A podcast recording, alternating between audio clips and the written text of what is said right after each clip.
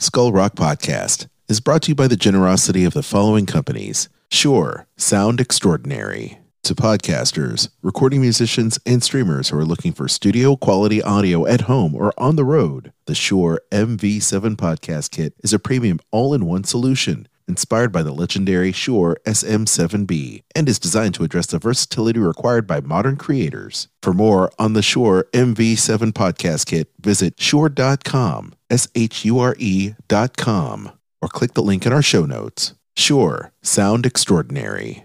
And by The Old Mill Press, publishing beautifully crafted books that illuminate our world. To learn more, visit theoldmillpress.com. And by listeners like you. This is animator Randy Cartwright, and you are listening to the Skull Rock Podcast.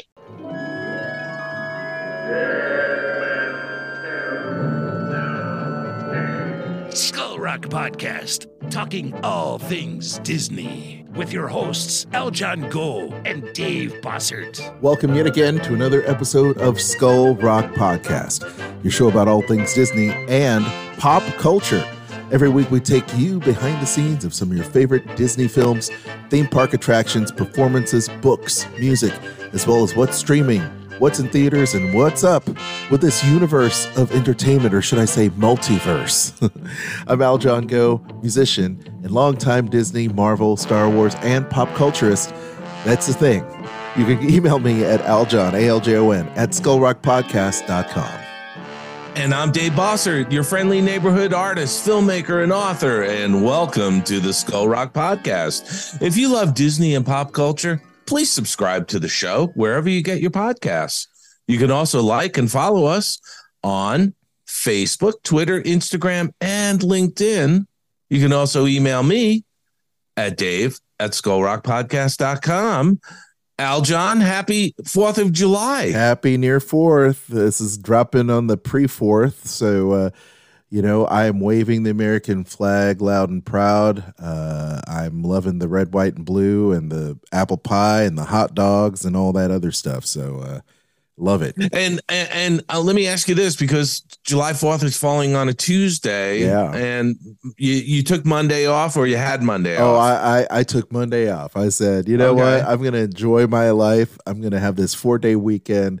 I'm going to spend it with a fam and uh, we're going to have a good time, you know? So, Awesome. yeah. Awesome. How about I- you, I- man?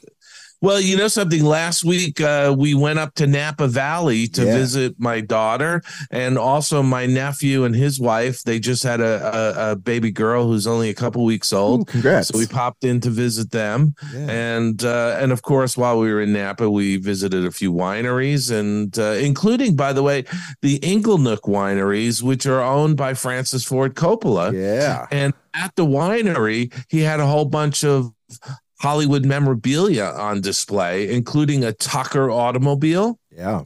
from from the movie tucker Yeah. and uh, he had uh, zoetropes and uh, um, awards and family photos and all kinds of stuff. It was really uh, a wonderful winery to visit. I love Coppola wineries. You know, the the Yeah. their- the Coppola wines are just consistent and so good. Now, I'm not a wine person per se, but I have become one by default, uh, learning about wines through my wife. As you know, you know, dining at Disney, she's the foodie, so I, I've learned a lot about wine through her and good beer.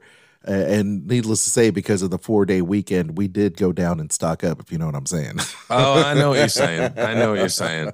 Uh, we hey, listen, we have a great show. Uh, we've got Eddie Goral, who has been a cleanup artist in the animation industry. yeah. and and this is an area we don't necessarily hear from too many uh, uh folks about this you know uh discipline uh as a cleanup artist. So we're going to talk to eddie. He's also a, an accomplished painter uh as well as an archer uh believe it or not.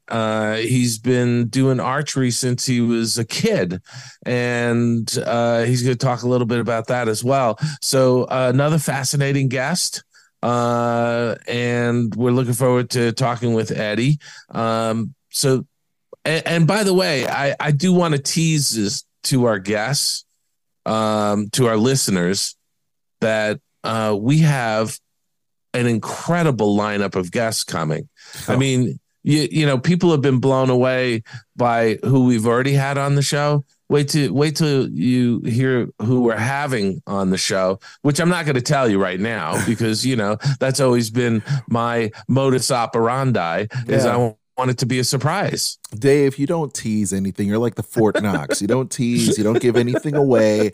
You just wait for people to tune in week after week for these great interviews. And uh, I'm I'm always stunned because you know we we're working on this uh, stuff together, and it's a surprise and delight for me, and I know it will be for our listeners as well. But you know what I love about the, this interview with Eddie is the fact that he's kind of the you know one of the unsung heroes because you know we talk to these these key animators and these producers and and people that score films and things but the cleanup artist is so important and integral to the operation of, of these these cinematic masterpieces so it's nice to see somebody uh, get their day in the light if you will Uh, no, absolutely. I mean, it's uh, it's really the rank and file. It's the army of artists that make these animated films that we've all enjoyed over the decades. Uh, and uh, Eddie is one of those guys, and uh, it's going to be a great conversation. Mm, I can't wait. So we have a bunch of stuff we're going to talk about and review with our picks of the week coming up, as well as the news segment. But Dave, looks like we do have something that came in over the what is it? The email. Did I play this right? Did I play the right? There you go. Skull Rock Podcast answers your email. I knew for sure that I was going to hit the right button this week, Dave. Well, th- this actually was a, uh, a a note I got from uh, on Facebook, uh, Oh, okay. and uh, the it, it reads, "Hey Dave, I just listened to the Skull Rock uh, interview with Rick Farmiloe, and I totally agree with you about what you said about today's animated features, mostly from Disney. Yes, I saw Strange World, loved the look of the film, the designs of the world under the land, but the character designs, oy. uh, and so uh, she didn't really care for, and uh, and, and that comes from Pam, uh, who's a regular listener, and I thank her for sending me that note. And and I, I, I, I that note really pertained to our conversation last week about uh, when we were talking with Rick about how a lot of the animated films are starting to look all the same, Mhm. but there's a few breakouts like Spider-Man Across the Spider-Verse and uh, the upcoming Teenage Mutant Ninja Turtles. uh, you got it. Turtles. You got it. Did You I got get it right? You got it right, Dave. You got it right. So anyway, um, it was great, a great comment. Thank you, Pam. Thank you for listening. And I also want to mention, Aljon, that you know we had Joe Lanzisero on a few weeks ago, and Joe sent me a note saying he got terrific feedback from people who listened to that episode. And if you remember last week, uh, Don Hahn had sent me a note, and I, I mentioned that that he really enjoyed that episode. But but Joe himself had uh, such a great time. We're we've I, I am going to let this out of the uh, uh, out to people. Okay, We're going to have Joe back on. Okay. Joe, Joe, Joe is one of the guests that's coming back. We're going to do an episode just talking about the Disney cruise lines. Okay, I can't Okay. wait. It's my favorite. I can't yeah, wait. no, it, it's a lot of fun, and Joe's got some great stories uh, about that. So we're looking forward to that. But it, it's always great to get that kind of feedback that you know people are listening to the show and enjoying what we're doing. So that's this week's feedback. Oh, that's certainly great. You know, I I spent a lot of time thinking about the groundbreaking animation and things that are happening, and there are things that are happening. I, I you know, one thing I did watch this week, and I'm I'm kind of going getting ahead of myself, but I saw the What If assembled uh, from Marvel Studios there on the on the plus on the plus on the And, uh, and Which plus? yeah, There's the- so the many deep- pluses out there. You can't just say on the the, original, plus. the original plus, the Disney plus, and I really enjoyed what Marvel Studios did in terms of their cel shaded Norman Rockwell esque animation. They did. I thought that was new. It was fresh. I like the design. I like how they tackled those kind of elements uh, that I'm going to talk about here and what I watched this week. But it was uh, it's really nice, and the the Ninja Turtles film that's coming up, and and believe it or not, Elemental, which I'm going to talk about here because we we took the fam to see it, so you'll you'll, Awesome. you'll get to hear my my take on it. But that's great feedback. Once again, I encourage everybody to send us those emails and interact with us on Facebook, Instagram, Twitter, and uh, send us those messages to be read here in a future episode of Skull Rock podcast.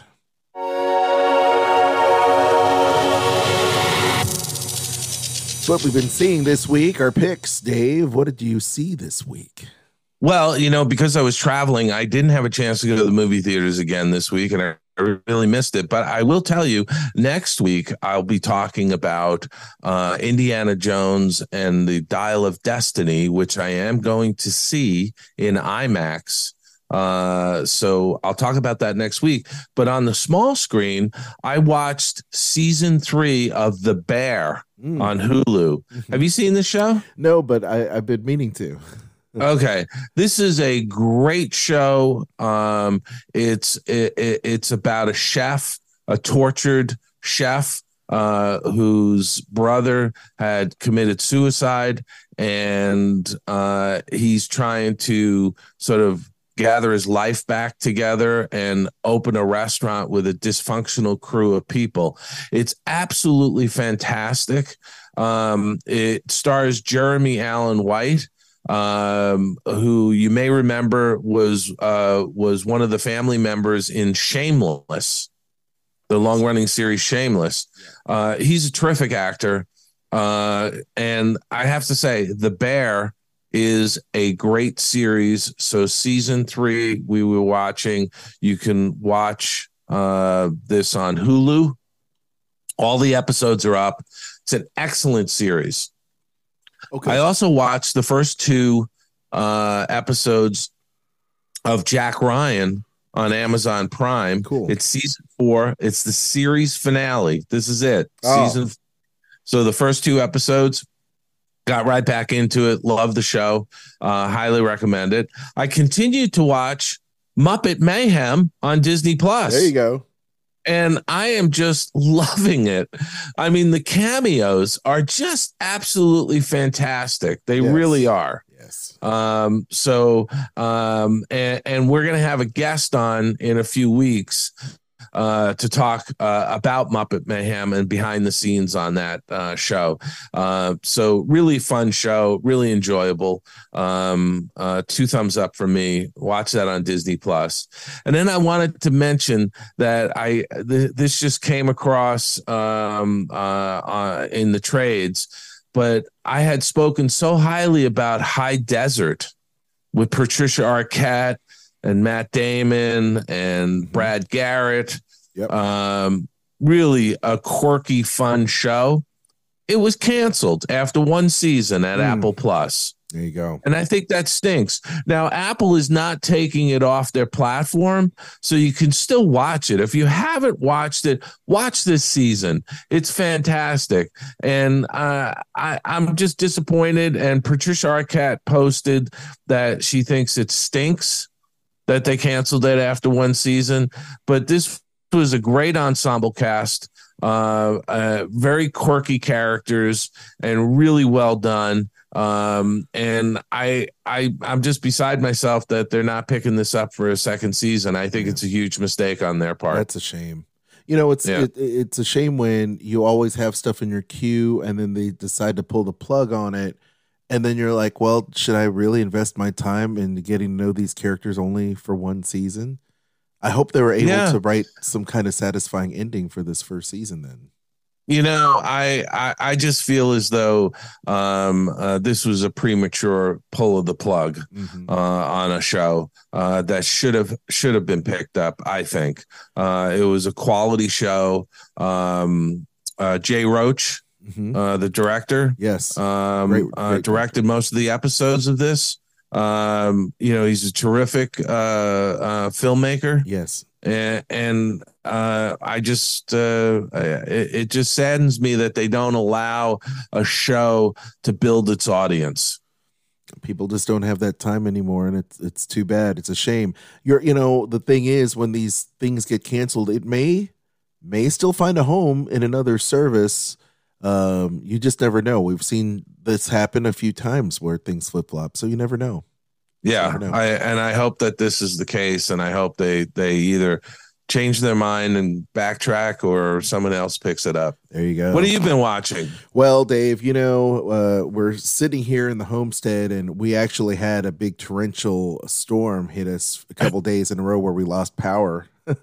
Yikes. But uh, so after turning in early a couple nights, uh, we did happen to check out something that we'll never be able to, we won't be able to see in its limited run, which is Rogers the musical over there at Disney um, Avengers Academy there on the on the uh, at uh, Disney California Adventure, and uh, we saw a video that was put up on it, and I have to say that this is a really nice production, Dave. I mean, for a you know 20 to 25 minute stage play about the life of uh, Captain America, the origin Yeah. story till the Avengers.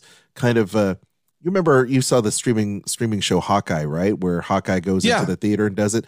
They actually wrote the whole musical out wow. and uh, they did the production and it's it's great i really really enjoyed it. This is uh it's great to see that kind of theater experience back uh, in the parks. I know that they never really left. There's still stage musicals but you know i've always been a fan of their version of aladdin and of course uh, on uh, walt disney world Beauty and the Beast. So i'm just thankful that uh, daps magic put up a really nice quality version of that that musical so that the rest of us can see it. So i really so enjoyed it. did, did you see the entire run? i saw the entire run Oh, where on YouTube it's or on YouTube. Wow. It's on YouTube, and it's a quality quality eight, shot in HD, and it's uh, really nice. So if you get a chance to see it in person there over at D uh, over at Hollywood Studios uh, or Hollywood Studios over there at uh, Disney's California Adventure, please check it out there in the park. All right. Yeah. Um, here we are with the movie Elemental. So this is Pixar's latest film. It's in theaters. Took the kiddos to see it, and they loved it. But more importantly, I loved it.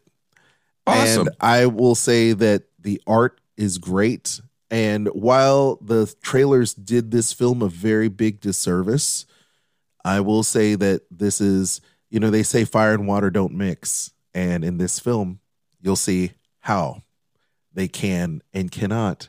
It's basically an immigrant story of a girl loving this boy. I feel there's a lot of um, parallels to immigrants coming to this country of different cultures, not knowing the language, learning how to be tolerant of each other's uh, talents, what they bring to the table, and a boy and a girl that find love despite their differences, and becoming, you know, coming from a, um, you know, a marriage where you know I'm you know, Filipino Chinese, my wife is you know uh, German American. You know, we I found a lot of parallels to that. You know. Um, awesome. are there undertones of different races and cultures not getting along? Of course, but it's done in such a way where it's not in your face. At least for young pil- people, for adults, a lot of uh, reviews have said that this is a little heavy-handed. It's a little bit paint by numbers, and I said, look, I get that, but you know, how many times have we said that there are only so many stories that can be told? And Right. this is a great twist on it. It's taken Pixar three years to put this film out and I think it hurt in the box office for a myriad of different reasons that we can discuss. You know, the fact that, you know, why buy the horse when you can get it for free, right? They've spent so much time going straight to streaming, and when you have a film that's quality, I feel like this is a good quality film. I feel like, uh, and the art is really good. The story's pretty well done. Not that there is a film is not without flaws, but uh, I, I feel like um, they've really done themselves a disservice. Now everybody can go see their streaming films uh, on the streaming service and not have to shell out the seventy dollars it takes to go see take the the family out to uh, see a film. You know, So let me ask you this. In your opinion, did it feel a little redundant, like it was another version of Inside Out? different story, Or was it completely different? different. So, so you know, because that was what was popping up in some reviews, right? Mhm. But the, the the the you know you you alluded to it earlier. Uh, you said the trailers did a disservice. Yes, Why? Why did the why, the trailers weren't compelling enough? Because they felt like Inside Out Yep. to a lot of people. But wh- why? Why do you feel that way? I feel that way because it's a different type of story. I think that if they shot it in a family dynamic where they're facing off against each other, then it would be less inside out and more like Romeo and Juliet. Got it. Got it. That's it. So here, so this is another case where the trailer doesn't really give you the insight into what the movie's about or make you care enough to want to go see the movie. it's not uh, look at inside this uh or into the spider verse or whatever the new spider-man movie is right? It's Across the great. across the spider yes thank you dave. Yeah. i'm the one that's a marvel fan and i screwed that up. Uh so across the spider-verse hey look that movie tells me what i need to know. It tells me what i need to know. And you know what? Cocaine bear told me what i need to know and Yes. uh, and so did uh, top gun maverick it told me what i needed to know and guess what I went Those to the theater trailers. and I, I went there and I and I and I, I enjoyed the heck out of it. And you know what? This uh Sisu, same thing. And you know what? For this film, they leaned a little bit too heavy. And I have to say that hey, uh whoever's doing the the marketing and the trailer creation for Disney and Pixar or whatever, they need to find a new studio to do that because they are doing themselves a disservice. And maybe they didn't they hedged their bets and they didn't market it quite as well as the others. Um, but you know what? You get what you put into it. You pay for a crappy trailer, you get a crappy uh, turnout. You know, Yeah. you know, Yeah. bottom line, and you hedge your Yeah. bet. So, uh, I give it a seven out of ten. I loved it. It's good. I'll watch it again. Okay, good. Uh, watching Fantasy Island, uh, catching up on that. It's a fun kind of uh, drama on Hulu. Uh, I'm a sucker for that old Fantasy Island show, and and this show kind of delivers on that. I was I've been reading Dave Grohl, the storyteller, the book, and uh, Mhm.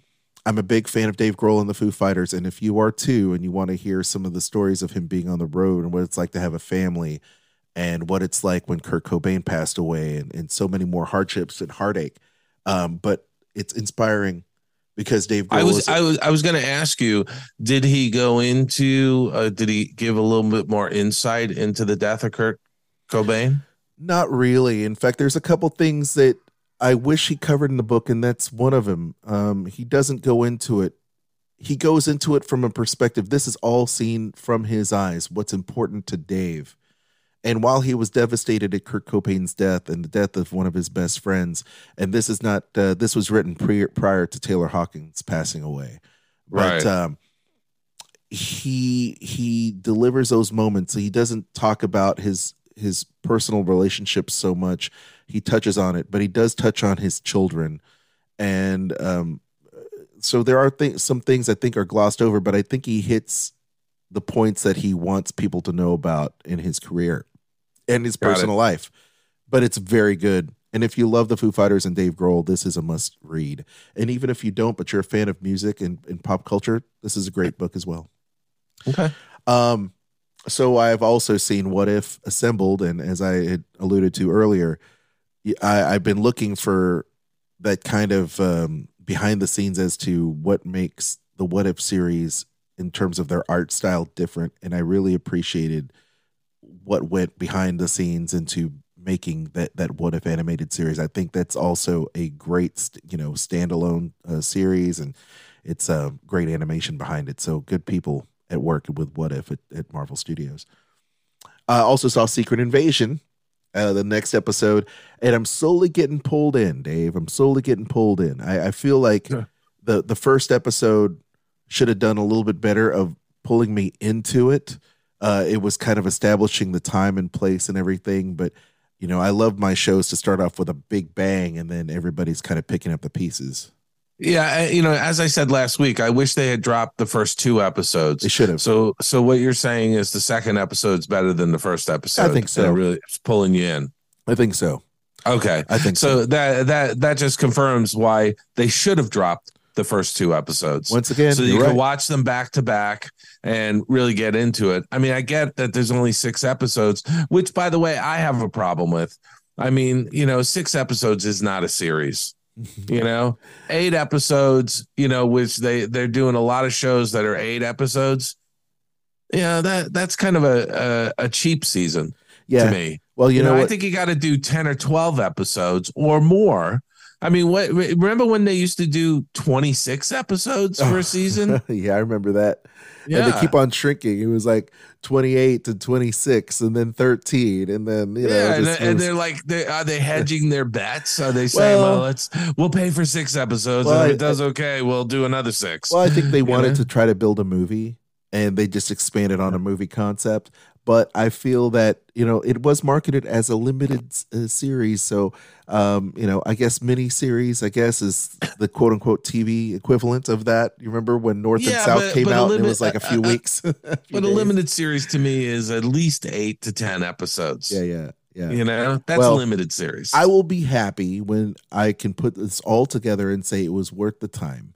Because because if there's fl- you know one of the criticisms too is is sometimes there's too many filler episodes. And I felt like the way about The Walking Dead and they only had a you know 13 episode ser- you know seasons or whatever. And I I feel like let's give me no filler all thriller right, Let, Right. let's make sure it's not uh, bloated. So yeah, so Secret Invasion is growing on me as a Marvel fan. Last but not least, so uh, got the wifey to finish watching the Holy Trinity of Indiana Jones movies. Dave, she uh, Awesome. she watched uh, the uh, the one with Sean Connery, and uh, she loved it. She said this was the best one yet, and I don't blame her. okay. I don't All blame right. her. So we're gearing up to watch Indiana Jones this week, just like yourself. So Yeah. that's why we're going through the big rewatch for me and the discovery for her. So uh, She's a convert. She's a convert, Dave. I'm Okay. not having her watch a, a Crystal Skull unless she really wants to.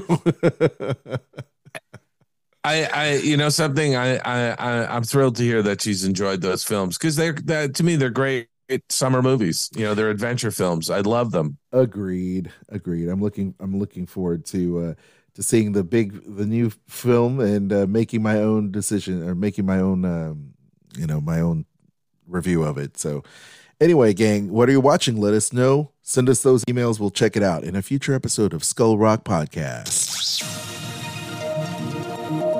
Skull Rock Podcast, ripped from the headlines. It's Skull Rock Podcast headline news. Well, speaking of the box office, Dave, Indiana Jones, The Dial of Destiny whips up 24 million opening day. 24 million, Dave?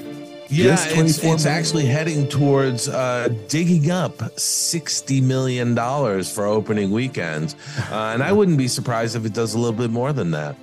Yeah, I mean, is this a good thing, Dave? Yes, absolutely. I, I absolutely think so. If People are going back to the theaters to see films. You Okay, know, well, that's and- good. as they should. I'm hoping so too. Um, for Disney's sake, uh, if you're a shareholder, you'd want that as well. you just please, people, go out to the movies. Um, but they're expected to debut near the bottom of projections over the three day opening of 60 million or so.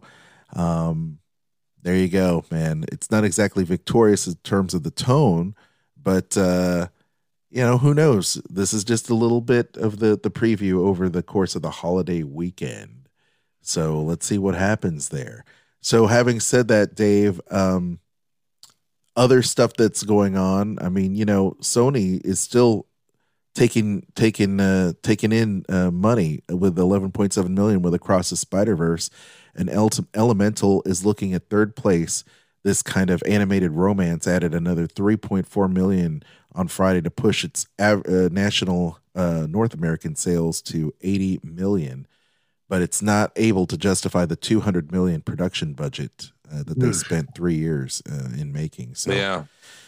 that's going to be a hard pill for Hollywood to swallow, you know. But like I said, it's uh, quite possibly the fact that uh, you know you, you during the time of the pandemic, instead of putting some of these projects on ice, they decided to release them on streaming, and now it's going to be hard for them to dig back out because everybody will expect to see it in a few months and why why pay the seventy dollars for a family film to take the family to see something when they can see it at home? You know, Right. for for and For fifteen dollars for a fifteen month. dollars a month, right? I mean, Yeah. that's a thing. Yeah. So, Dave, uh, we've been talking about how Disney had dismissed their chief, well, eh, actually, she quit. or she quit. She quit. Yes. Yeah, but but you know something when whenever you see resigns or quits, you you always have to kind of take that with a grain of salt because you know sometimes they're going to get rid of the person and they say, well, you know, we're we're you can resign or you can exit if you want, you know. Um and, and so you don't really know what happened here, but these three stories we have and here are the headlines. Disney woke diversity chief uh, Latondra Newton quits. That's from the New York Post. Warner Brothers diversity uh, excuse me, Warner Brothers Discovery lays off diversity executive Karen Horne. That's from the Hollywood Reporter. And then the Motion Picture Academy's executive vice president of impact and inclusion, uh, Jeanell English, resigns. Mm. What's going on here, Aljon? There, there's these are three different, uh, you know, two companies and the academy, uh, and they're all losing uh, diversity executives. Are we are we over having chief diversity executives? Is it done? I mean, do companies at this point uh, have uh, diversity, equity, and inclusion as part of their their uh, core competency across the executive ranks? You know, I is think, it yeah. is it an HR function? I mean, you know, what what's happening with all of these diversity people leaving? I think as companies as companies continue to drive bottom line growth, they have to get rid of redundancies. Yeah, Bottom line I- is is I- that these diversity officers, yes, it's important for companies to be diverse, but isn't that also mandated in the hiring practices of their companies? It is all part of it's part of HR. It's a function of HR. Uh, these these these type of diversity officers, although you know good on paper, when a company is losing X millions of dollars a, a month, uh, a week, you know, or millions and millions of dollars a year, um, who's held accountable for it, right? So these type of redundancies have to be trimmed down for the better of the business, and I think uh, I think that a lot of it, in in its very nature, is covered by HR policies and the people that hire. If they have great people there to hire to do human resources for the company, they are looking at everyone who's fully qualified and able that fit in its company's culture to be part of that company. And if part diversity is- is already ingrained in the company culture, then I think this is redundant. Exactly. And, and by the way, the New York Post says Disney's diversity chief reportedly exits after woke policies controversies. Now, you know, this uh this person, Latondra Newton, who is their diver- chief diversity officer, uh, she was responsible for changing uh last year the uh, the longtime greeting ladies and gentlemen, boys and girls at the Magic Kingdom fireworks show to promote inclusivity. Uh, they they remember they changed that, right? That's right.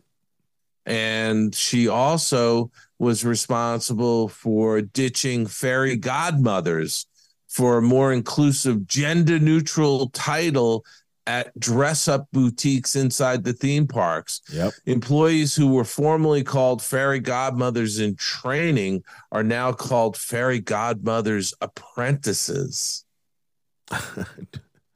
You know, so I mean, They're honestly, still, but they're they were- using the word they- mother, Dave. They're using the word mother. yeah, but you know, it, it's kind of crazy that you would be paying somebody as a chief diversity officer to deal with those kinds of things. That's just craziness to me, you know, because how much money were they were they paying this person?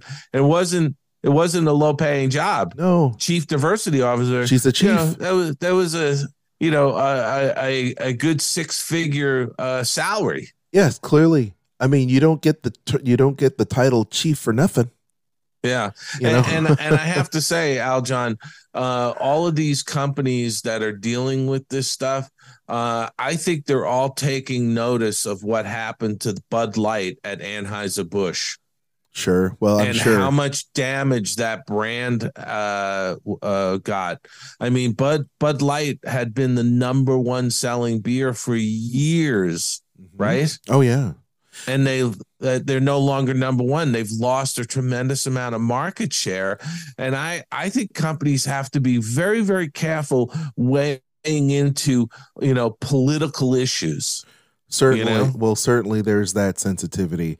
And look, I think I think people need to understand that there is always room for improvement. There is always room for for companies to make sure that people are heard and seen.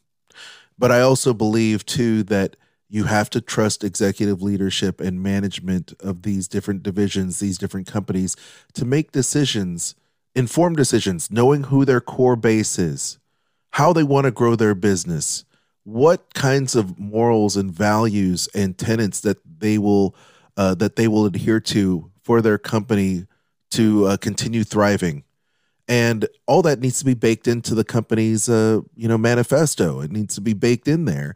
And those people that make those hiring decisions will always take that into account and hire the people that are best uh, representative of their brand to help run the company.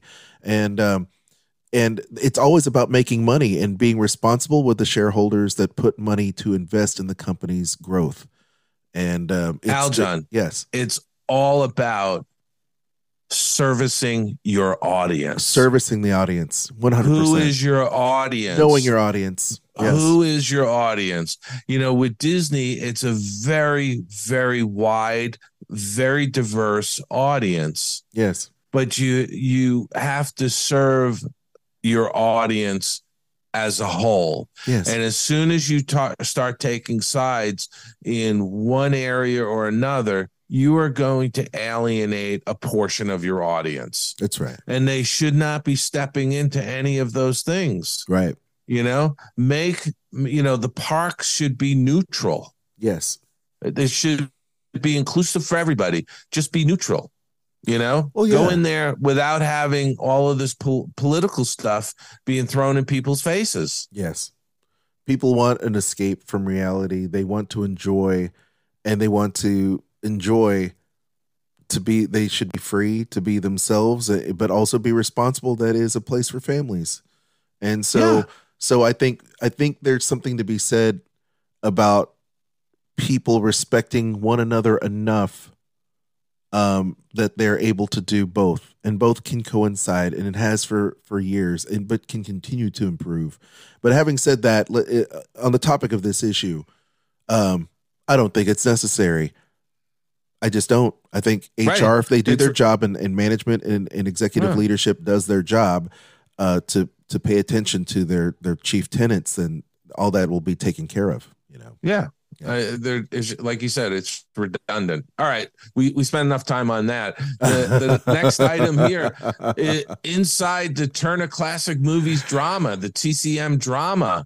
You know they had uh, they had laid off a whole bunch of people at Turner Classic uh, Movies, uh, and David uh, Zaslav, the uh, chief executive of Warner Brothers Discovery, got a lot of blowback, especially from filmmakers like Martin Scorsese and Steven Spielberg. Yeah. And so uh, those filmmakers are coming on board uh, to uh, be consultants, if you will, to oversee uh, and to get TCM back on track and preserved.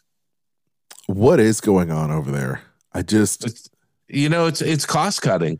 You know, they did that big Warner Brothers Discovery merger, and uh, they have to cut a tremendous amount of cost. That's why there's been so many layoffs over there uh, across the board, uh, and shows uh, shut down and not renewed, and all kinds of stuff because they have to try and save a tremendous amount of money to pay pay down the debt on this merger. So, uh, for me, this looks like this could be near the end.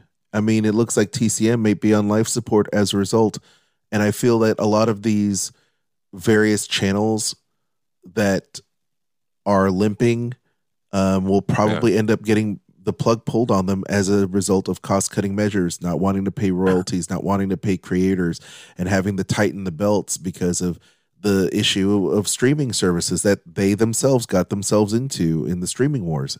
These are the casualties that will mount in the years to come, Dave. Yeah. Listen, Unfortunately. I, I, I don't disagree. Uh, and it's kind of a shame because I think TCM has been fantastic. Uh. They've been uh, getting uh, classic movies out into the theaters through Fathom Events and doing other uh, programs around uh, classic films. You Yeah. know, and I just feel like uh, I don't want to see that go away. I, I'm I'm one of those people that looks forward to and goes to the theater to see those classic films. One hundred percent. Yeah. I, I let's let's hope that things get preserved and and maybe it'll maybe it'll morph and change. We'll just see how the model uh, holds up. Yep. So on the lines of uh, you know Bonnaroo, uh, Hulu has been doing a great job in terms of broadcasting these various music festivals, Dave. And uh, I I look forward to checking out Essence Fest Primetime. Uh, one of the one of my favorite ones to check out is Miss Lauryn Hill from the Fugees. Um, it'll be great to see her live because she's an amazing singer, great artist. Missy Elliott, Megan Thee Stallion as well. And this will start streaming on Hulu June 30th through July 2nd at 7 p.m. nightly, which is great. Uh, once again, an awesome place, Hulu, to check out concerts uh, as they roll live to uh, to an audience. Yeah. You know, I I was going to say, Aljon, I I think this is really great that they're doing this Mhm. because you know I I pick and choose concerts very carefully. I don't go to that many, Mhm. right? And I certainly don't go to music festivals. Mhm. Uh, you know the you know large like Coachella Valley kind of Oh, uh, you know festivals. I I just don't. But you know I have to say, I watched Elton John do his concert from Dodger Stadium, Yeah. and you know if you have a really large flat panel television Yeah. and you have a good sound system, we cranked the sound up loud. Yeah. So we felt like we were in the concert Yeah. even though we were in our our family room you know what i mean Yeah. and i and i did the same thing i watched the rolling stones uh concert uh one of the rolling stones concerts uh i think it was the rolling stones at the beacon theater Yeah. right Yeah. i watched that and i cranked up the sound so i felt like i was there Oh yeah. you know and when you have a good sound system it makes a difference Certainly. And know, so I, I, I I- feel the same way. You know, Yeah. my, my festival days are behind me. I've been to my share of Bonnaroos and Lollapaloozas, and Yeah. I am I am content, of course, now with the children to sit and watch the Elton John live or the Foo Fighters live at home, and and uh, and Bonnaroo as well, uh, which was great. So yes, it's great that Hulu's doing these because not everyone can get to these concerts, but I think it only promotes uh, live music because when these acts come to your town, you can experience it for yourself. Um, so I think this opens up, and I think live music is definitely something that everyone should should get in there, just like you know supporting the arts in general. So, it's awesome Dave, uh, I got this message from you, and I joked about it with my friends. Ryan Seacrest named host of Wheel of Fortune, replacing the legendary Pat Sajak as he takes over uh, post the 24 season, the the 2024 season. Um, what do you think about this? Longtime protege of uh, Dick Clark, Ryan Seacrest. Yeah, no, I I I, I thought this was great, and uh, and I also thought this was uh, handled really well. You Mhm. know, Pat Sajak announced he's retiring, and the producers announced who his replacement's going to be, and it's a smooth transition. It's not like what happened with uh, um, Jeopardy. definitely not what happened with Jeopardy. You know, I Yeah. uh, I I feel that they did so many missteps with Jeopardy, but I tell you who they did great. Um, I think they did great when Drew Carey took over for Bob Barker. I thought that uh, they did great when they placed Wayne Brady and uh, you know uh, you know make make a deal. Let's make a deal.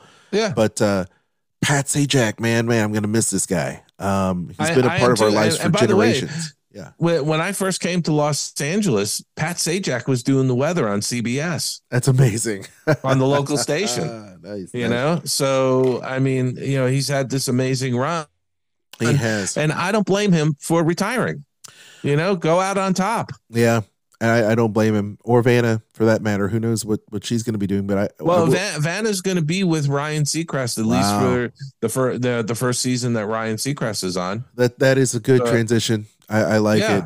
But I will say this about Ryan Seacrest. You know, I I feel like this is just a stop for him.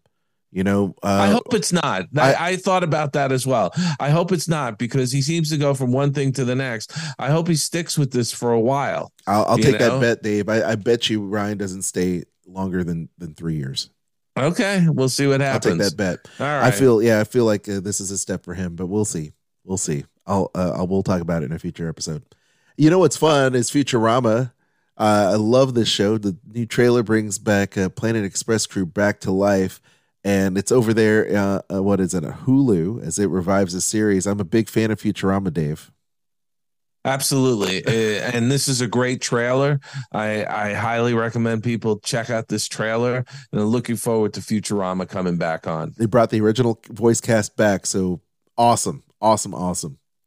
Now in Saturn News, uh, we have the virtuoso comic actor with a serious side, Alan Arkin. My goodness, uh, passing away at the age of 89. Once again, great, great talent. Second City alum who won the Oscar for Little Miss Sunshine. Uh, mem- memorable for his role in The Russians and The In-Laws and The Heart. Uh, uh, the Heart is a Lonely Hunter. Alan Arkin's been everywhere, and wow, what a life, Dave. No, it, just a great actor. Um, uh, such a great body of work. Uh, if you recall, uh, he was in the Kominsky Method with uh, Michael Douglas, uh, and uh, was just just terrific. He he worked up until nearly the end. Absolutely. And a lot of Disney fans will remember him in The Rocketeer that Disney released in 1991. Uh, once again, he will be missed. And we also have Lew Palter, Titanic Yes. actor and longtime Cal Arts teacher, Dave, someone you knew. I didn't away. know him. Oh, I thought you knew uh, him. uh, No, I didn't know him at all. Uh, he was a uh, teacher in the theater school at Cal Arts. Yeah. Uh, but I have a lot of friends who actually took classes with him, and uh, you know, he, if by all accounts, he was just a great guy.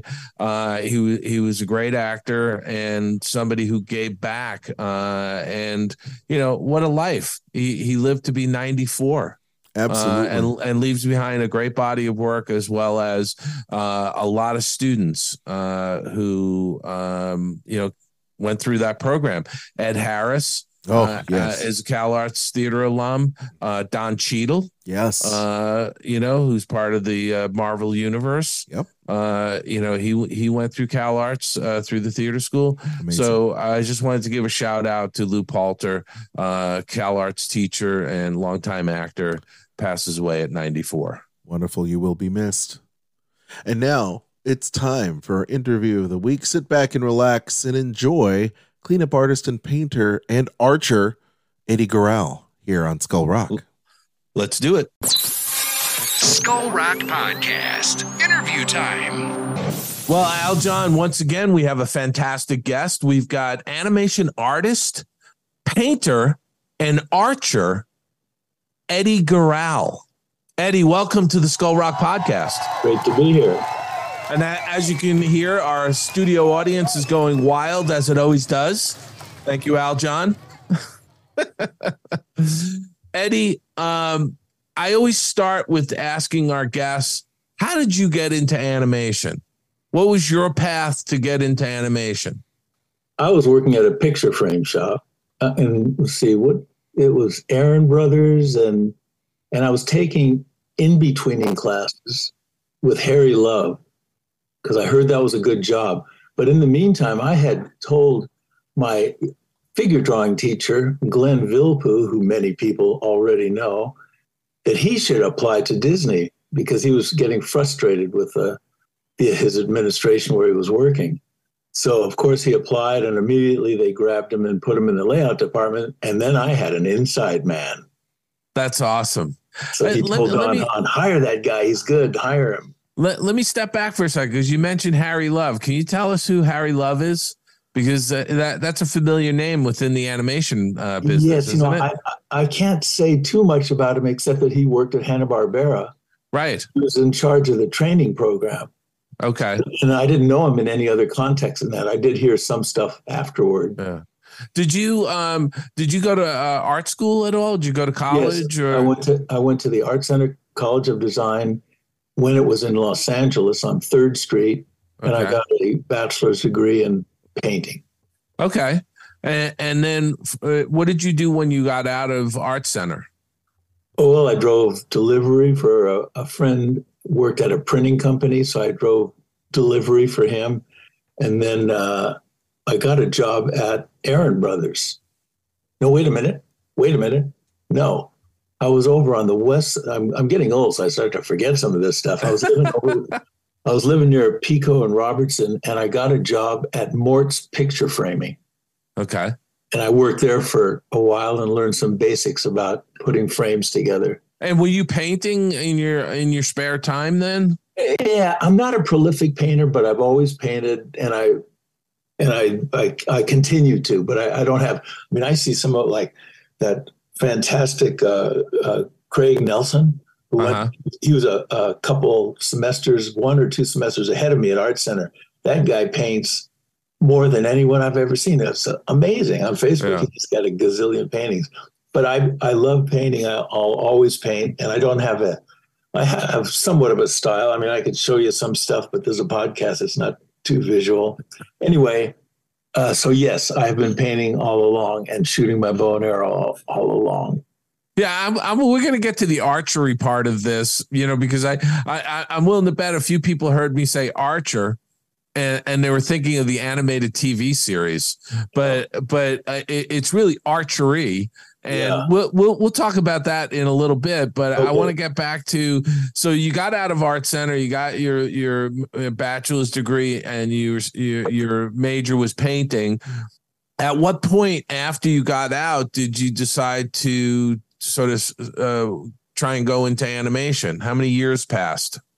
Oh, I didn't start at Disney until 79 and I graduated in 71. So I'd been knocking around and working in frame shops for quite a while. Okay. Then, then I told uh, Glenn to get a job at Disney. And at the same time, I was taking an in betweening class. And that's how I got in. And, and where was the in betweening class? That was at taught? Hanna Barbera with Harry Love. Okay, so that was uh, so you went into the Hanna Barbera training uh, program, Yes. and, And and I got hired from there at Hanna Barbera. right, I worked for one week on Scooby Doo, and then they laid us all off. They said they had to rework the stories, but they actually sent them overseas. so that was during that period where the work started going over to Asia. Right. So then I went over to Ralph Bakshi, and he was working on Lord of the Rings. Oh yeah, So I worked on that movie, and I got trained on character cleanup by Retta Davidson, who worked on all the Disney, old Disney. I was going to say she's she's a well known uh, name. She Uh, was, and we had, you know, how you were talking about how you connect with somebody. I connected with her, and she Yeah. was a great uh, mentor and inspiration to me. and and uh, how was it working for Ralph Bakshi? That was crazy. Was it? Yeah, he's a he was a kind of a wild guy, but it was fine. It was a good job. I got paid. It was down on Sunset Boulevard. I forget the name of the building, but I would. It was a it was a good time. That's awesome. And then from from there, you went to Disney. Yes. So what do uh, how, how what was your in into Disney? Was it Glenn Vilppu? Well, yes, I applied. I took a, a, a little stack of life drawings in, and that that basically got me into the cleanup department. It's a little bit more complex now. I don't know if I could get into the business anymore. yeah, but but did uh, who- hired you in? I guess it would be um, uh, what's his name? Uh, Don, Ed Han- Duckwall. Don Duckwall, Don or Ed Duckwall. Hansen. Yeah, I remember Don- Ed Hansen says, "Oh, you graduated from Art Center," because like a lot of people go but don't finish. Yeah, well, that's uh, that's true of a lot of art schools, uh, especially here in Los Angeles, because they get plucked out and start working right away. Yeah, But um, and what was your first picture at Disney? Fox and the Hound. well, And let's see, yeah, Fox and the Hound. and and Then the uh, Black Cauldron. on Fox and the Hound, what character were you working on, and what were you doing? Were you? I was working with um, Leroy Cross, Uh huh. and he was the cleanup assistant to Cliff Nordberg. Oh yeah, Cliff Nordberg was another one of the uh, old timers that was still at the studio at that point. That's right, and and Yeah. Leroy Cross was as well. Yeah, yeah. And and what what characters? uh, the worm, a lot of the worm, all the and the little bird, all the Uh-huh. little fun characters on the side. And I, I'm Okay. sure I did some of of the main characters. I don't even remember now. Yeah. And then you and from there you went on to Black Cauldron. Yep. What do you remember most about Black Cauldron? Um, the the the spirit in the studio was not as high as it could be. And uh, but I also remember Frank Frezzo, who did a lot of the conceptual drawings. He was a Vietnam vet, and he his very dark pictures inspired a lot of the look of the film. Yeah, it was a dark picture, that's for sure. That was my first picture. Oh, I, I I I came I came aboard Disney on the Black Cauldron. so you were in effects. Yeah, I was in the effects department. Uh-huh. Yeah. So I, I and you know something I I I kind of remember that picture as being almost like one of the last pictures that had that Disney look to it Right. from from from the the previous decades, if you will. Mhm. You know, uh, because stylistically things changed after that. That's right. You know, I remember they started laying people off, and I stayed on as a cel painter and painted the little glowing elves. yeah, uh, the the fair folk. Yes. The fair folk. I, I I wound up doing the same thing. I, I to my surprise, I didn't get laid off, and they asked me if I'd paint some cels, and I thought it was the best education I ever got on uh, the whole back end of the uh, animation process. Yeah. You know, That was pretty cool. yeah. And and after Black Cauldron, you went on to what? Uh, I, I think it was the Mouse Detective. Great Mouse Detective. During Yeah. the Mouse Detective, we got moved over to Flower Street. Yes, as I like to uh, say, and I've said frequently on the show, we got kicked off the studio lot. Yes. Yeah. And I like to say, I, I like to say I was in the last group that was on the studio lot. There you go. um, you had a good run though at Disney. What was you, what was uh, sort of thinking back to that period because that really after Great Mouse Detective, it really got into you know those pictures like Oliver and Company. And, And I got laid off. Oh, After, you the got- mouse, after you- the Mouse Detective, I was laid off. for how long? Um, oh, I didn't come back until uh, um, um, Hunchback Really? Because I got laid off. I went to Filmation. Frank Frezzo was working at Filmation, Yeah. and he gave me opened up my head about doing clouds. So I've, I've I've got this thing now. I really enjoy painting clouds because of what he gave me. It was pre-production for Snow White and the Seven Dwarf Elves. Oh my gosh. I remember there was a lot of controversy around that, and they had to have somebody from Disney review everything to make sure there was no copyright infringement on the Disney film, right? And then from that, I got invited to go to um, Ireland with Don Bluth. Did you go to Ireland? Yes. Oh my gosh. Because So I, was, I was there on Land Before Time. yeah, that's when I was there. Yeah. And, and did you I just do you. did, did you just do Land Before Time? No, I did Land Before Time, All Dogs Go to Heaven, and Rock-a-Doodle. And then I left. Wow. I remember Don Bluth said, okay, I don't want you guys fraternizing with the locals. So I say, you tell a bunch of artists in a pub country not to fraternize with the locals. And so now I have two red haired, freckle faced kids. did you meet your wife in Ireland? I did. Oh my gosh, that's fantastic. Um, I, I want to step back for a second because you you went over to Filmation. How long were you at Filmation for before you went to Ireland? You know, I, I don't think it was even a year. I don't think. I don't remember. I could look it up, but I don't know. It wasn't that long. So you were at Filmation. You finish off what you were doing, or did you just leave Filmation because Bluth offered you his job over in Ireland? Yeah, I think it was that. Yeah. Had you ever left the country before? Not really. When, when my parents took us to, to Ensenada when we were kids, but other than that, no. Well, that Ensenada is not really, really. Yeah. I wouldn't consider that really leaving the country. right. That's kind of like crossing the southern border to go to a beach community. You know. and, and going to Ireland, that was the first time I realized I'm an American. I never thought of that. right. I could just really see it, and people there were so friendly. It was just a, it was a very eye-opening experience. Did you like living there? Yeah, I did. You enjoyed it. Yeah, How far? How how soon into the time you got there did you meet your wife? oh, it was a couple years. Was, was she working at the studio, or was- did you? Yeah, she was painting cels. Okay, so that's how you met her. Yeah. And and and did you guys marry over there and come here, or did you marry no, over she here? came over on a visitor thing, and I stole her. Oh, okay, fantastic. I, I'm sure she likes to hear you say that. what do you remember most about working uh, at Bluth in Ireland? the pub life, and uh, um, And that's really what it was all about over there, right? Because when you finished your day's work, everybody went to the pub for a beer. exactly, and not not the day's work, the morning's work, and then for lunch you go to the pub, and then Right. you come back and you work, and then you go back to the pub again, Wow. and it's and you go in there and it's just bustling, positive energy. It was a it was a good time. I Did, mean, I, did I didn't go every time, I, but yeah, I did a lot of Guinness. but but you did it a couple days a week, I'm sure. Oh yeah, Yeah. Least. I never acquired a taste for Guinness. Oh, I, I like it, I, but I don't drink it now. I mean, if somebody gi- gives it to me, I'll drink it, but I, I don't seek it out. I don't. Yeah. Oh, I I, I, seek it out. I seek it out all the Al time. John, do you like Guinness? It's my favorite.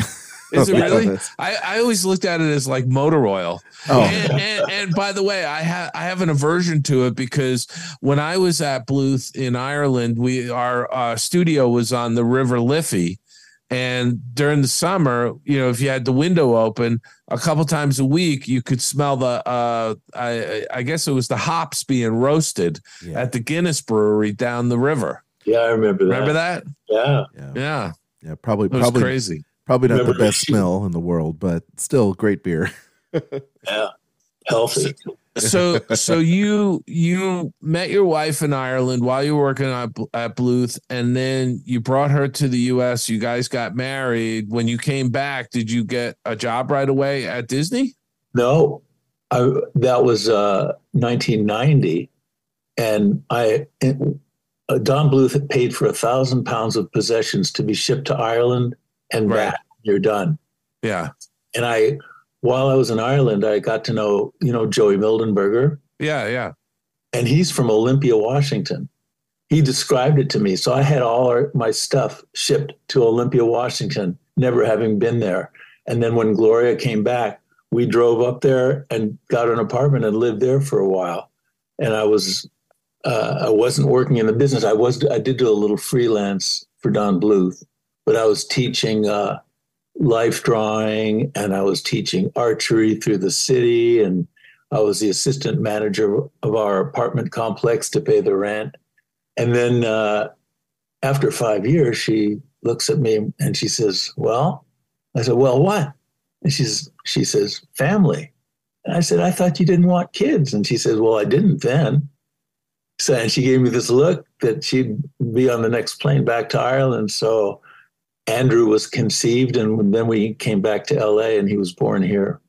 and, and so when you moved back to LA uh what did you do when you got I- back I, I went to uh, on uh, uh, uh, what's her name? I got I got in the um, uh, on the Hunchback. So I was doing I was uh, Randy Fullmer's assistant, or you know, kind of a, an assistant, and doing corrections on Hunchback. okay and and then uh and then you stayed at Disney for how long until the end of Tarzan. wow so you had a good run there I had a good run, but I had a break in service. I didn't get the full pension. the uh from the motion picture Yeah, oh really yeah, that was kind of a bummer. But oh so you didn't meet you didn't meet the hours right, oh interesting that's too bad yeah. So I work at a frame shop three days a week now. so and you're still painting and you're still doing archery i want to talk a little bit about the archery because i find that fascinating i, I you know it, it, it's amazing to me all the animation folks that we have on the show everybody has their sort of little side thing that they like to do you know and Do you remember uh, me shooting out behind the building along the Liffey? no i never remembered you shooting you Yeah. know i was i was in ireland for nine months Oh, I, I I came on. I did effects on uh, Land Before Time from January of '87 until September when we finished effects. September of '87, and then I moved to London to do Who Framed Roger Rabbit. oh, You know, so. I don't. I, I Ireland was a blur to me, and I don't remember you shooting behind the building. Do you remember Jim Mann? Yeah, Jim Mann was into archery as well. Uh huh. And he was friends with these guys in England called the Bowmen of Bosworth. So I, And who were they? Do, before you even go further, who were those people? the Bowmen of Bosworth, Yeah, they were bowmen. They were archers. they were archers and and they shot the old fashioned yew wood longbows with with horn tips. Okay. classic English longbows. So we were their guest at the 40th annual Golden Arrow Archery Tournament in Nottingham. Wow. And that was a, a kind of a contemporary type of a archery meet. There was modern Olympic style bows and compound bows. And Did you did did you compete? Well, I shot in the shoot, but I in that one I couldn't compete because they, you know these Olympic people have the sights and all the whole thing. All right. The next day, we were the guests of the Bowmen of Bosworth, and they had a roving range where you walk around and shoot at, I think it was 28 targets, and you shoot four arrows at each target. And at that one, so that was like a little competition, and they would tease us, calling us our the colonists with their toy American bows. and I was shooting at that time, I was physically at my peak, I guess. I was shooting an 80 pound longbow, which is way heavy. I, I, I always recommend people don't do it. There's no necessity for that. But anyway, I, I figured I pulled like four tons that day. At the end of the shoot, we went into the clubhouse and they were announcing the awards and they said, and the winner by eight bullseyes from the colonies, Eddie Goral. Really? So- Congratulations. That's awesome. So that was really fun. And I won a box of chocolates. And then we went to this little pub and I don't remember anything after that. that that's so fantastic. You know, I, I think to me, uh, it's those kinds of stories uh, from traveling uh, for animation because you you went to Ireland Yeah.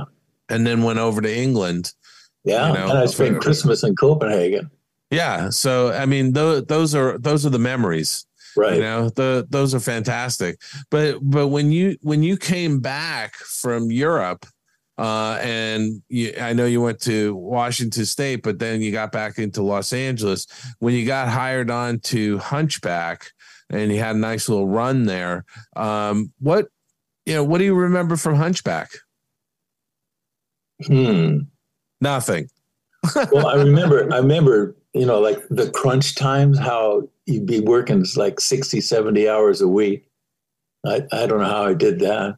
yeah You just get into a pattern of it. you, you get into a rhythm i think Yeah. you know and and, and it's uh, it's not having any outside life That's right.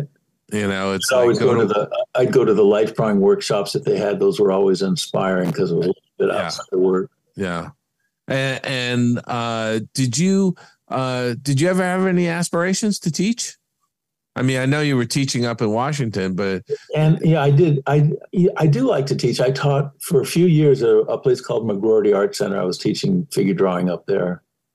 That's in Tujunga. and, and how did you like that I like it, but you know, now if I want to teach somewhere, they want a master's degree. I don't have that.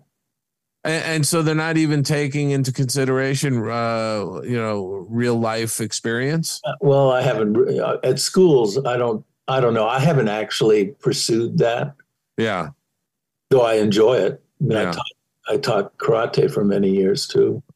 when you finished hunchback what did you go on to after hunchback Um, Mulan, uh-huh and uh and you did cleanup yes. yeah what did you like about cleanup What did I like about it? yeah when it's well done, I like it. You Yeah. know, but sometimes uh, in, in my own aesthetic would say, this this looks wrong or this shouldn't be like this. But you can't do it because you're just filling in. You're filling in what's already there. So it's kind of tedious. It's not a it Yeah. requires creative sensibilities, but not creative input. Right, right. And and, and from uh from from Mulan, what what was the next picture?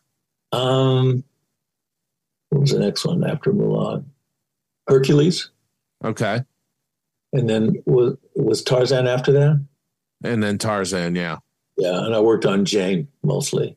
What uh, on uh, um, uh, Tarzan, uh, Tarzan. Tarzan? You spent most of the time working in the Jane unit. Yes, Who's the animator on Jane? Ken Duncan Ken Duncan. That's right. the supervising animator. Yeah. When you go into, I took a picture. I've got a picture somewhere in his office. It was just piled with drawings. Yeah. It's, it's pretty crazy. What uh, when you think about animation uh, and you look back on your career, um, a- any bright spots? Anything jump out to you as being like that was such a great time? Or Oh yeah, because I I got to know. Uh, I had my drawings checked by Eric Larson. When you have an experience like that, you have to be ecstatic about it. It's one of the nine old men, yeah, and uh, I actually um, bumped into Ollie Johnston. We were at a restaurant, and my son was a little boy then, and he had a picture of a dinosaur, and Ollie says, "Oh, that's very good." My son went, "Whoa!" I mean, that what a what a treat. We went to and we went to uh, his house um, and saw the the train tracks. They had it in the yard, yeah, and it yeah. went through the his in his kitchen. You open a cupboard, and there's train tracks going through it. It was amazing. That's so great. Uh, Did you did you get a chance to know him somewhat well or not? Who Ollie? No, Yeah. not really. Not not well. Just just chit chat. No. But but enough to be invited to his house. yeah, yeah. Yeah. I I think I you know when I look back, I kind of feel like we were lucky in that we overlapped with all those guys. Oh yeah, absolutely. You I know, I mean, no, uh. I, I, having you know the opportunity to talk with Eric Larson and you know uh, Ollie and Frank and you know some of the greats. You know, Woolie, Yeah. I remember Woolie Reitherman and of course Claude Coats. I I wrote a book on Claude Coats because I knew Claude. Oh, But cool. I, I, I mean, it, it's like I feel very lucky that we had that opportunity to overlap with that original group of artists that that Yes. really started out with Walt. yes. Know? I had one experience. You asked me. Uh, I was in uh, B Wing in the animation in, building, in the animation building on the Burbank lot. and and I had a, a brochure for a commemorative Howard Hill longbow, and I knew that that day in the commissary was Roy Rogers, and I also know that Roy Rogers knew Howard Hill. Wow. So I I just hovered by my window until I saw him come out of the commissary and he was walking. I walked up to him with this brochure and I said, I think we've had a common acquaintance. And I showed him this folder and his eyes teared up. And he said, Oh, he was a wonderful guy. And he autographed it uh, Happy Trails from Roy and Trigger. Oh my gosh! I hope you still have that. Yeah, I still have that. That's fantastic. God, what that that is so. What a great memory that is. Yeah. I, you know, I I have a lot of fond memories about being on the studio lot. You had the opportunity, obviously, to be on the studio lot Oh, as yeah. well. Yeah. You know, and it was just a great campus to be on. Yep. See the Zorro set, walk down those dusty roads, and they just took all that away. Did you ever do any dumpster diving for cels when they threw the cels in the dumpsters? Yeah, yeah, I did. I got one. I think I, but they cut them when they throw them in there. They slash them. Yeah. But I did get one. What's his name? Uh, um, oh, he was a cleanup artist. He was an old timer. Chuck was it? It wasn't Chuck Jones. No, no. Uh, I I remember who you're talking about. Uh, he had he had a goatee, a gray goatee. Yes, yes. It was Chuck. I, I can't remember his last name now because he used to get the cels all the time and he would just cut the excess cel around the character Yes. and pin it up on a on a And I looked at it and I said, "Oh, that's so cool." He says, "You want one? Take it." So I got one of Lucifer leaning up against the door, you know, waiting for the mice to come out. Yeah, yeah. That that that's great. Um what are you doing with archery? You you've been how long you've been how long have you been doing archery? When I was, you know, the uh, Adventures of Robin Hood with Errol Flynn. Yeah, yeah. That was made in 1938, Uh-huh. and Howard Hill did all the shooting in that. If you look at the credits, it says Captain of the Archers Howard Hill, and he's in the movie in the sort of a secondary character in the uh, when they have the tournament with the golden arrow that Yeah. Marion presents. In the elimination, they say, Owen, the Welshman, out. And this guy stalks off. That was Howard Hill. He Okay. taught everyone to shoot, and he did all the shooting in the movie. Anytime he, uh, you saw an arrow stick somewhere near somebody, it was coming from his bow. Wow. So he was about 38 years old because he was born, I think, 1900. In 1955, I was nine years old and I was in the Cub Scouts. I didn't really like the Cub Scouts because I don't like that kind of regimentation thing. I'm a weirdo, you know. And so we had this activity, and we were. And it was up, you know, where the Greek Theater is. Yeah. A little cul-de-sac just before you turn left. There's a dead end road. And there's picnic tables and stuff. So we were waiting. There was, we were waiting up by the, this place called the Big Fireplace. There was somebody was going to come and do something for us, and they were late. And it was hot. It was summer in Southern California. I was bored. I wanted to go home. Mhm. Finally, we sauntered across the street and sat down in the dusty sun. And this old man, he was he was 55. It blows my mind. I'm 12 years older than he was then. This old man comes out with this this bow and shoots at a, a rattlesnake target and misses the snake. And I'm thinking, oh man, what is this is dumb. That arrow sure went fast. And then he he says in the southern drawl, well, I guess I better aim a little better. And then he put three arrows right in the head of this rattlesnake target. And I yeah, I did my eyes did what yours just did. And then Wow. shooting wooden discs rolled along the ground, tossed in the air. He did a demonstration for like half an hour, finished up hitting a quarter tossed in the air With an arrow. with an arrow. And I just said, Mommy, I want a bow. So I had a little, I was nine years old. I had a, that was 1955. And I got a 15 pound Lemonwood long, York longbow. And I shot that until my fingers bled and just shot and shot and shot. I lived up in, uh, uh, you know where the um, Shakespeare Bridge is on Franklin Avenue? No. It's east, it's East Franklin. There's a Montessori school. It used to Okay. be a vacant lot. I used to shoot my bow down there. then when I was 10, we moved up to uh, Los Feliz and I could walk where across from the Greek Theater is the Roosevelt Golf Course. Uh-huh. But back then it was an archery range. Ah. So I used to walk up, shoot my arrows up Vermont Avenue until we got to the range and spend the whole day shooting there. And so you've been shooting arrows ever since. Yeah. And how often do you shoot? I go three days a week. And where do you shoot now? there's a place called uh, uh, the Pasadena Roving Archers, and it's an archery range that's been there. It's below the Colorado Street Bridge in the Arroyo. Oh yeah. It's been there since 1935, and I think Howard Hill helped set it up. Uh-huh. And they shot some of that Robin Hood movie down there. Wow. And, and so that's still going. Yeah. And, where, and where are you now? I'm I'm up in uh, Santa Clarita. Oh, okay. Oh, yeah. Yeah, Come on yeah. down sometime. I'm there Yeah. Friday, Sunday. That's fantastic. Uh, you know, let's get back to animation though, because uh, a lot of our, uh, our a lot of our listeners want to talk about animation and art. Uh, but I, I'm just curious, uh, you know, if, as far as your career is concerned, you know, what uh, i i do you, do you look back and say I would do that differently, or I wouldn't have gone to Ireland, or do you feel like you've everything you've done you would have done over again? You know, I can't say I would do it over again because I'm not back again, but I don't have any regrets about any of it. Yeah, yeah. Everything is grist for the mill of our awakening, isn't it? There it is. There it is. And, and uh, as far as uh, being part of animation, a part of the animation history, what do you what do you look back and think about? You know, what what what are the what, you know what one film bubbles up for you? Hmm. That I worked on? Yeah, you know know. something. I something see that- it kind of well, what?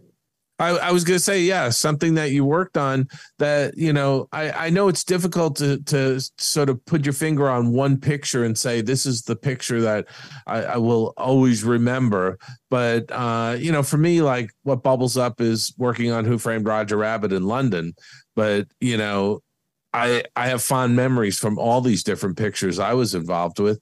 Do you feel the same way? Do you, is there one picture that bubbles up and says, "Wow, I had such a great time working on that," or "I met my my wife on that picture," or whatever? Well, that, that would have been, uh, was that- Rock-a-Doodle. yeah, that probably would have been Rock-a-Doodle, I guess. And, and wa- was she working at the studio for a while, or did she? yeah, she was there the whole time I was. Oh, and it was just you happened to cross paths. Uh, when Yeah, you know, you're, you're walking up and down through the building, and I see her, and then I see her again. I see her again, and I asked her out. She was going with somebody else. Then it just happened. Yeah. What What made you leave uh, Ireland? Were you just sort of done, or Yeah, things. Um, I figured it was just long enough uh, because while I was there, I never came home. I didn't. I stayed there for three and a half years, and I found myself asking people, "What's it like back there?" You know, I couldn't Really? remember. And when I came back, I went through a major culture shock. The thing I learned from living in Ireland is that in Ireland, people uh, work to live, and in America, we live to work really? they don't we don't enjoy life the way they i mean that was my impression the way they Right. do so Yeah, and I wouldn't disagree with that. I mean, I think I think America is very much sort of a workaholic yeah uh, mentality.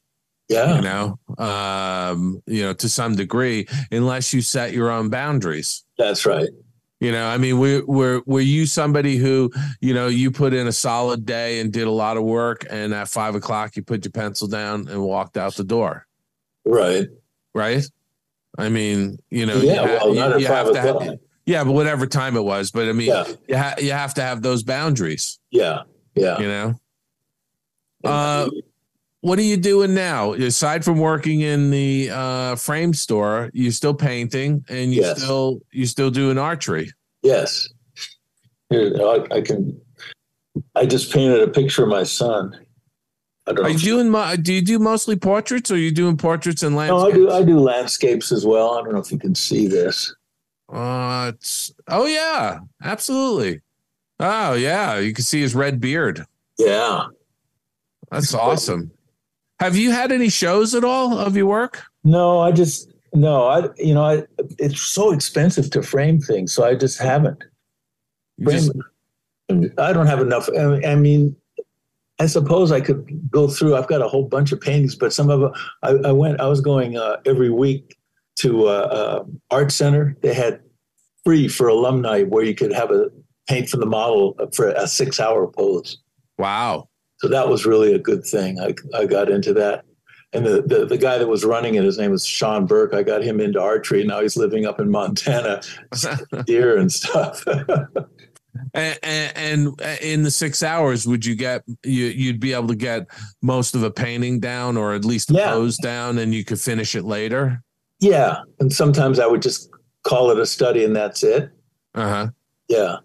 And, and one, I know when I first went back, I did a painting and then I did another painting from that one, a, a more refined one. And Yeah. I enjoyed that. So you did a study, and then you did a finished painting Yeah. off of it. Yeah. And, and do- have you sold any of your work?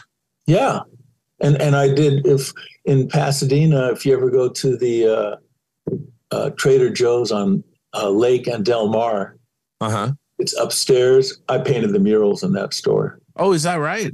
and then I helped in a couple other stores, and I did a commission for this guy in at in Zuma Beach, which was the biggest painting I've done. It was nine by fourteen feet of a horse. Wow. Excuse me. And uh uh but you you, you only do those every so often, the commissions? Yeah. Yeah.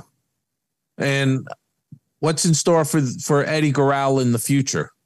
Well, this guy who I painted the big painting for in the Malibu fires, he his house burned down. So he lost that painting. So he lost that painting. He wants another one. The painting was a copy of a um, eight, 19th century French artist, uh, Alfred de Dreux, and it was of a, a white Arabian stallion and a slave. nice painting. And I just enlarged it and painted it on this huge canvas. But so now he wants, he's, he has a horse and he, he's, he wants a picture of it. So we're talking, we're still in uh, discussions about that. that that's a, an undertaking. How how long does it take to do a painting that large? It, it, at least several days, maybe longer. I don't know. You know, and I'm, that was I did the other one like 20 years ago. I don't have as much steam as I used to. Where did you do the painting? Because that's a large painting I do. did it in this house. oh, you did it right on. You did it right there. Yeah, nine by 14 feet. I, I said, listen, I, I can't stretch a canvas that big. And, I, and if I could, I'd have no way to transport it. So he had a somebody do it in, in the house. Wow. And then you just showed up and Yeah, spent several days and painted the whole thing. that's right. Ah, that's amazing.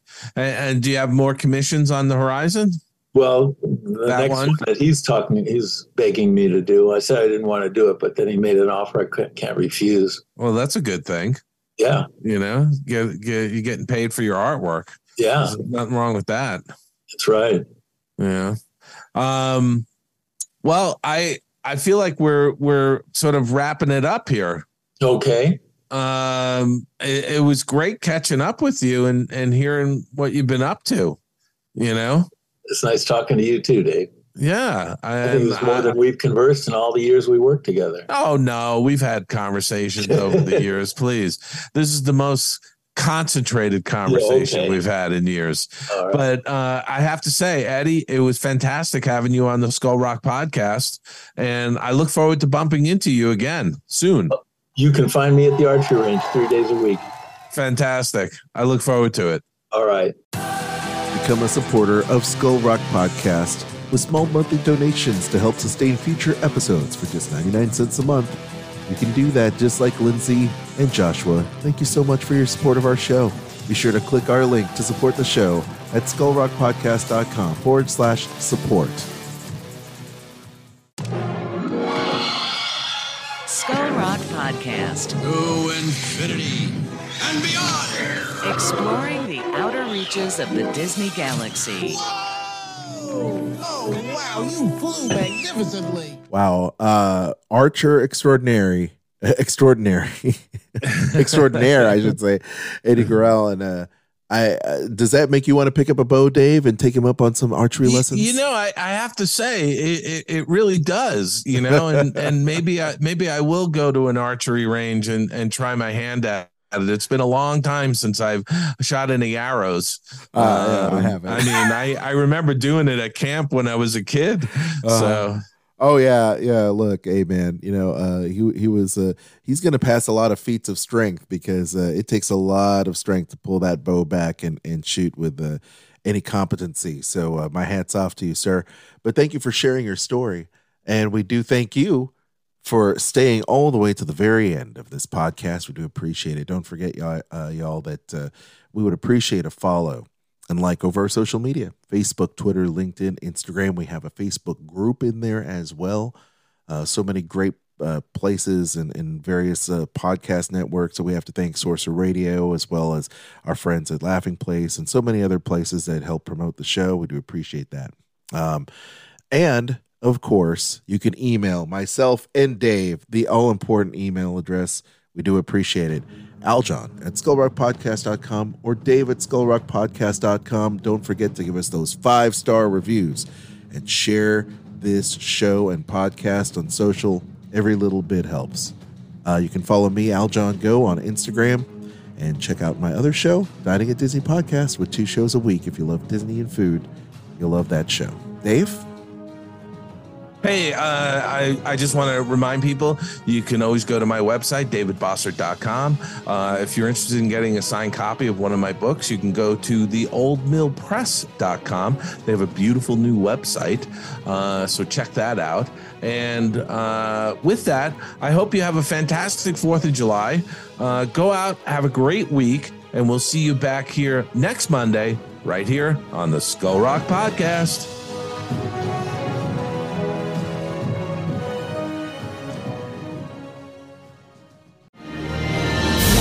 I'm Aljon Go, co-host of the Disney List podcast, as heard on Sorcerer Radio, as well as Skull Rock podcast. Here with my wife, Kristen. Hello. Hello. You are an earmarked agent who books Disney travel, vacations for people all the time. Give our listeners a reason why they want to give you a call instead of just booking a trip by themselves. Well, I can do all of the legwork for them. I have expertise. I've been to the Disney parks well over a hundred times, so they've got that knowledge at their hand, as well as it saves them time and money. Where can people get in touch with you so that they can book their next Disney cruise, Disney park trip, Adventures by Disney? They can contact me at themeparksandcruises at gmail.com.